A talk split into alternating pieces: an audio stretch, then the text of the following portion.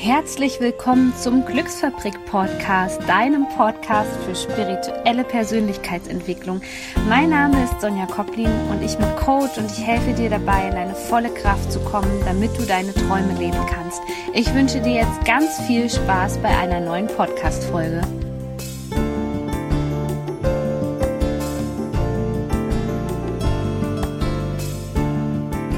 Hallo, so schön, dass du wieder hier mit dabei bist und wir befinden uns in Serie zwei der Reihe Glaubenssätze auflösen und heute gibt es auch ein ganz prominentes Beispiel für einen Glaubenssatz, wo die Kunden sehr oft zu mir kommen und sagen, ja, ähm, ich glaube, ich werde von diesem Glaubenssatz gesteuert und zwar geht es um den, um den Glaubenssatz, ich bin nicht gut genug. Und im Grunde genommen habe ich das Gefühl, dass, dass wirklich achtzig Prozent der Menschen, lass mich nicht lügen, aber dass das achtzig Prozent der Menschen wirklich in sich haben, dieses Gefühl von nicht gut genug zu sein.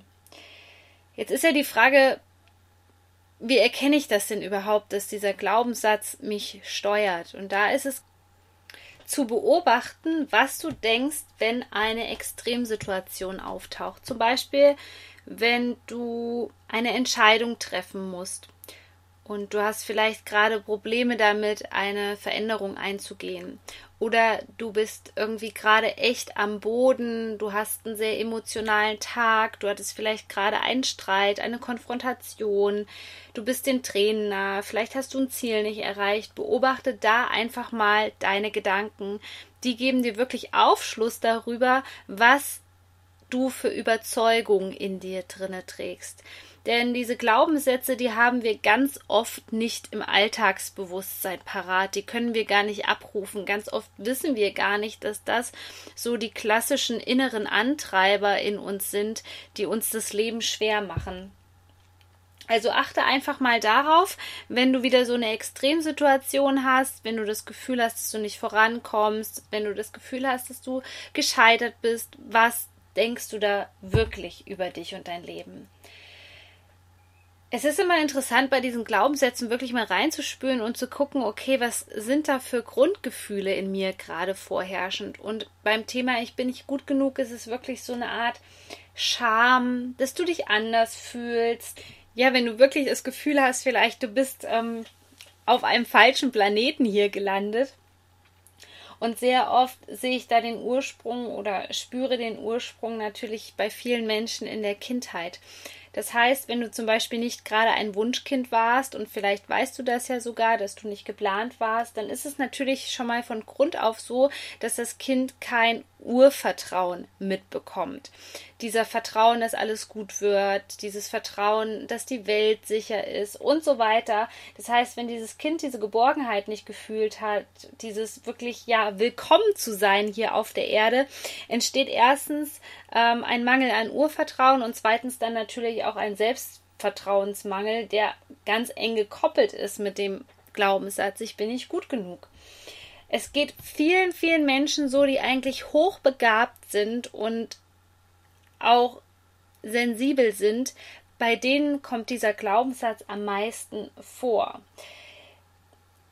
Denn genau diese Menschen, wenn sie nicht das ideale Umfeld haben oder wenn es nicht erkannt wird, dass das Kind ja anders ist, aber im positiven Sinne ist es ganz oft so, dass das Kind nicht unter optimalen Bedingungen aufwächst und dann erstmal sozusagen in den prägenden Lebensjahren und danach auch noch die Jahre bis zur Pubertät, bis zum Erwachsenwerden im Prinzip immer weiter in die Schiene gedrückt wird, dass es anders ist, ähm, ja, dass, dass es nicht gut genug ist. Eigentlich, wenn diese Überzeugung einmal gestempelt ist sozusagen ins System, seit man ein kleines, kleines Wesen ist, dann tragen wir das eigentlich immer mit uns. Und deswegen ist es so wichtig zu verstehen, wann das überhaupt in uns entstanden ist. Ja, wann kam das erste Mal dieses, dieses Gefühl von ich bin nicht gut genug in uns hoch? Und da empfiehlt es sich einfach mal in eine Art Meditation zu gehen oder die Augen zu schließen und ähm, sich mit seinem höheren Selbst zu verbinden und einfach mal die Frage ans Unterbewusstsein sozusagen auch mal abzusenden und zu fragen, hey, wann, wann ist denn das eigentlich entstanden? Und wenn wir da im Vertrauen sind, dass wir die Antwort erhalten werden, dann ist es auch ganz oft so, dafür müssen wir jetzt auch nicht hochspirituell sein oder irgendwelche spirituellen Fähigkeiten gelernt haben. Es ist einfach so, wenn wir unserem Unterbewusstsein die richtigen Fragen Fragen stellen, dann bekommen wir automatisch eine Resonanz darauf in Form einer Eingebung oder in Form von einem Gefühl. Und wenn wir diese Frage stellen, wann das eigentlich in uns entstanden ist, diese Überzeugung über das Leben, dass wir nicht gut genug sind, dieser Glaubenssatz, den wir für wahr halten, dann bekommen wir oft Antworten oder Bilder. Und schon in diesem Moment, wo du die richtige Frage stellst, beginnt eigentlich der Heilungsprozess für dich. Denn das Unterbewusste hat die Chance, wirklich ins Bewusstsein zu kommen. Und ja, meine Kunden reden dann ganz oft von Schlüsselmomenten oder Aha-Momenten, wo sie echt merken, boah, ja, ja, jetzt verstehe ich auch. Also jetzt kann ich mir die Situationen herleiten, warum die vielleicht missglückt sind, warum ich so viel Leid, warum ich so viel Schmerz, warum ich so viel Ärger hatte in meinem Leben. Genau, weil dieser Glaubenssatz mich gesteuert hat. Und jetzt ist natürlich immer die Frage, du weißt, ich bin bekannt dafür, dass ich eben nicht nur auf der feinstofflichen Ebene arbeite und im mentalen Bereich. Ich bin kein Mentalcoach, also ich bin wirklich ein Coach, der dir bei der Umsetzung hilft, das Ganze auf die Erde zu bringen, ins Materielle zu bringen. Deswegen ist es hier auch wichtig, dir nochmal Tipps mit an die Hand zu geben, wie du damit umgehen kannst, wenn du jetzt diesen Glaubenssatz bei dir entdeckt hast, und wir können den einfach unterstützen auf der Verhaltensebene. Also da zu schauen, okay, wie kriege ich diesen Glaubenssatz, ich bin nicht gut genug, aus meinem System heraus. Und ich sage dir, die einfachste Variante ist wirklich, dein Umfeld zu ändern. Und das bedeutet nicht, dass du jetzt irgendwie mit allen Leuten brechen musst oder die von Kopf stoßen musst, sondern das bedeutet im Grunde genommen, dass du schaust, wo du Menschen findest, die deine Andersartigkeit unterstützen.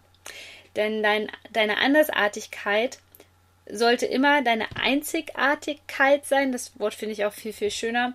Und sollte dich bestärken in deinem Potenzial und sollte dich eigentlich dazu anspornen, dein Potenzial zu entfalten. Nun ist es so, wenn man diesen Glaubenssatz in sich drinne hat, hat man oft so ein Schamgefühl, dass man so verkehrt ist, ähm, anders wie bei der Schuld. Die Schuld ist immer so sowas, was man eher aufs Verhalten projizieren kann. Die Scham ist so ein, so ein typisches Grundgefühl, was man wirklich in sich trägt, dass man als Mensch verkehrt ist und eigentlich machen kann, was man will, aber man ist als Mensch verkehrt. Und deswegen Deswegen ist es wichtig, dir ein unterstützendes Umfeld zu suchen und vielleicht nicht nur ein unterstützendes Umfeld, das ist eine Komponente und das ist wichtig, aber die andere Komponente ist, dass du Menschen findest, die ähnlich wie du sind. Denn unser Umfeld färbt wirklich auf uns ab. Und stell dir doch einfach mal vor, stell dir doch mal gerade im Kopf vor, wie das wäre, wenn du jetzt wirklich Menschen findest, die sich für ähnliche Themen wie du interessieren, die vielleicht andere für total komisch empfinden, oder wenn du zum Beispiel hochsensibel bist und da Menschen findest, mit denen du dich austauschen kannst, die genauso sind wie du, die dir auch Kraft geben können auf deinem Weg. Na, wie fühlt sich das an? Da geht einem doch regelrecht das Herz auf. Und das Problem ist einfach, dass das lange nicht erkannt wird, dass man einfach ja in, in einem falschen Umfeld ist. Es gibt ja diesen, diesen schönen Spruch ähm, von, von ähm, Eckart von Hirschhausen, der sagt, naja, wenn man so einen Pinguin ein Land sieht, ja, dann denkt man, das ist eine Fehlkonstruktion. Ich glaube, davon habe ich auch in einer Podcast-Folge schon mal gesprochen, wie dein Umfeld dich beeinflusst. Hör dir die auch gerne mal ergänzend zu dieser Folge an. Aber wenn der Pinguin erstmal im Wasser ist und da sein volles Potenzial entfaltet, dann staunst du. Und genauso ist es mit uns Menschen. Also wenn wir im falschen Umfeld sind und da nicht gefördert werden ähm, und da nicht bestärkt werden in unseren Fähigkeiten, dann geht es uns wie diesem Pinguin an Land, dass, dass, dass man denkt, ja, man ist eine Fehlkonstruktion. Aber wenn wir jetzt zu diesem Pinguin werden, der ins Wasser springt und dort hin und her gleiten kann und wahnsinnig schnell ist und elegant auch wirkt, dann können wir unser volles Potenzial entfalten.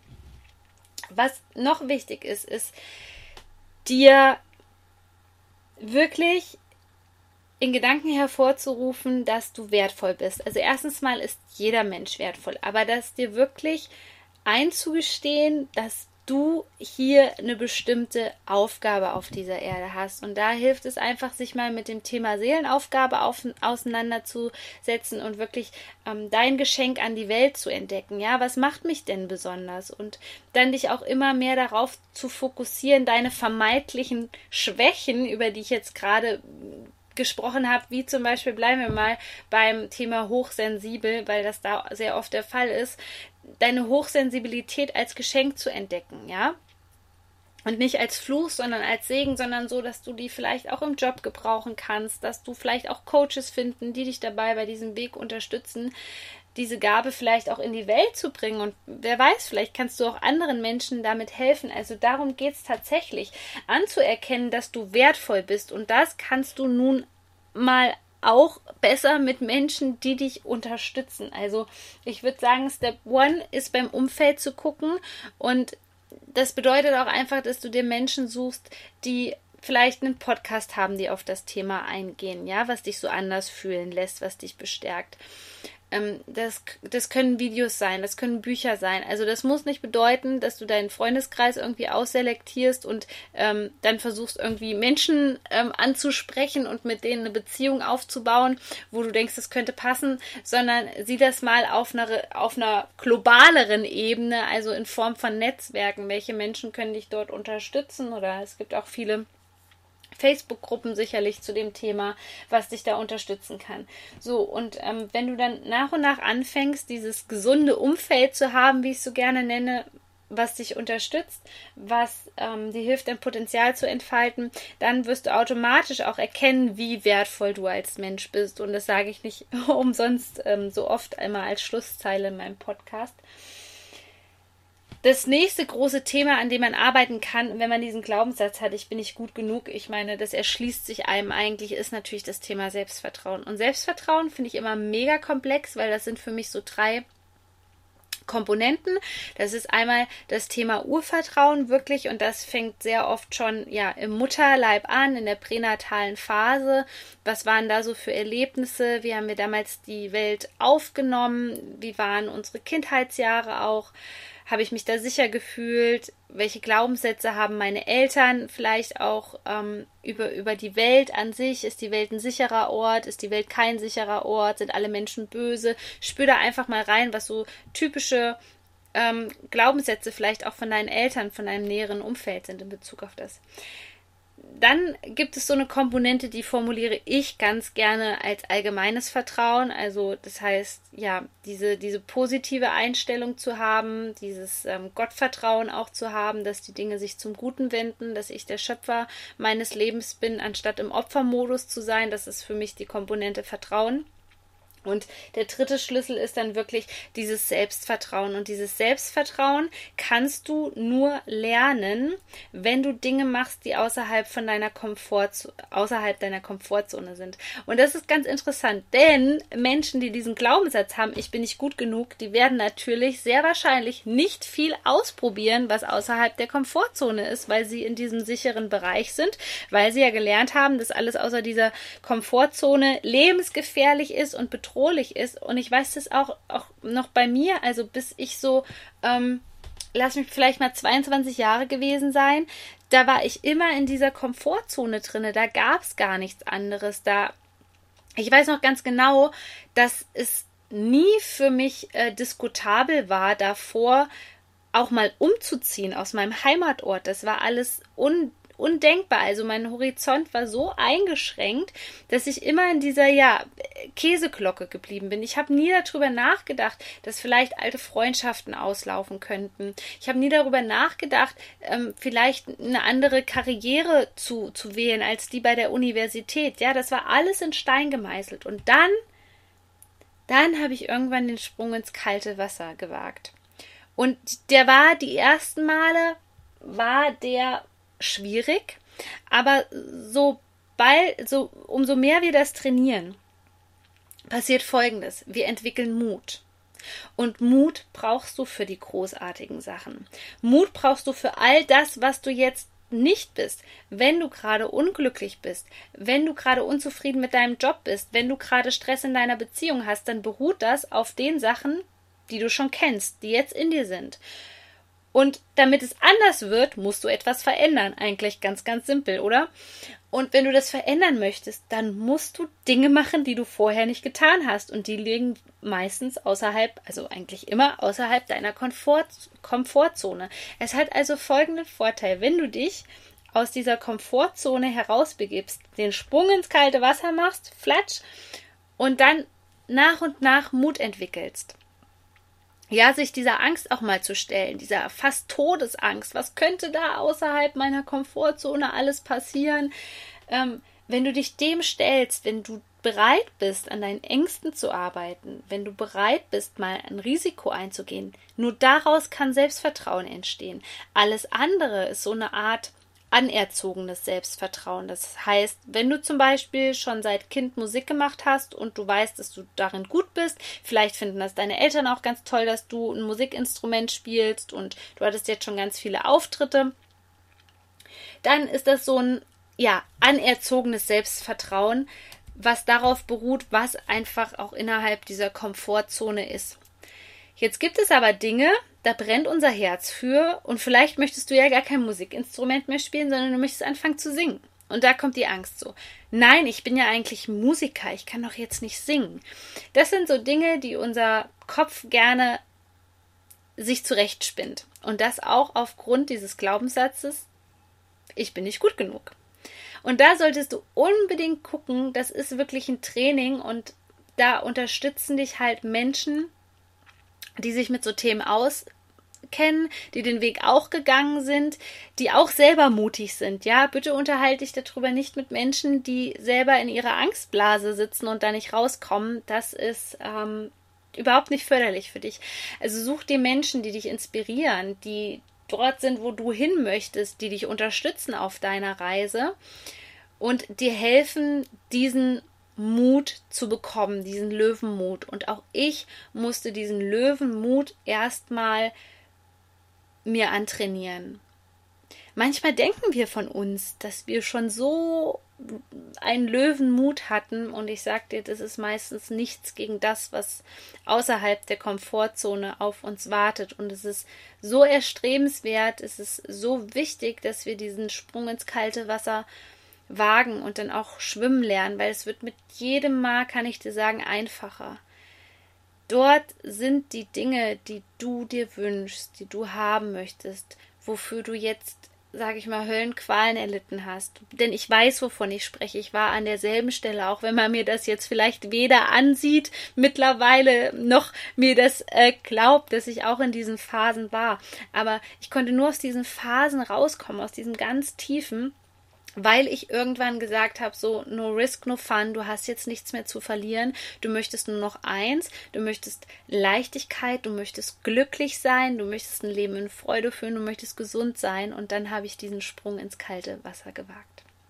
In diesem Sinne wünsche ich dir einen Löwenmut und hoffe, dass ich dich mit dieser Podcast-Folge hier inspirieren konnte. Ich freue mich, wenn du diese, Fre- wenn du diese Folge mit deinen Freunden teilst. Außerdem läuft jetzt noch bis zum einunddreißigsten siebten mein Gewinnspiel. Das heißt, du kannst diesen Podcast bei iTunes mit fünf Sternen bewerten. Schreibst mir eine Mail, dass du den Podcast bewertet hast und dann bist du ganz automatisch im Lostopf. Zu gewinnen gibt es mein beliebtes Online-Training Lerne Seelen Botschaften zu empfangen, wo du ganz easy das Channeling beigebracht bekommst von mir. Du bist so unendlich wertvoll als Mensch. Hier betone ich es nochmal wirklich in dieser Podcast-Folge.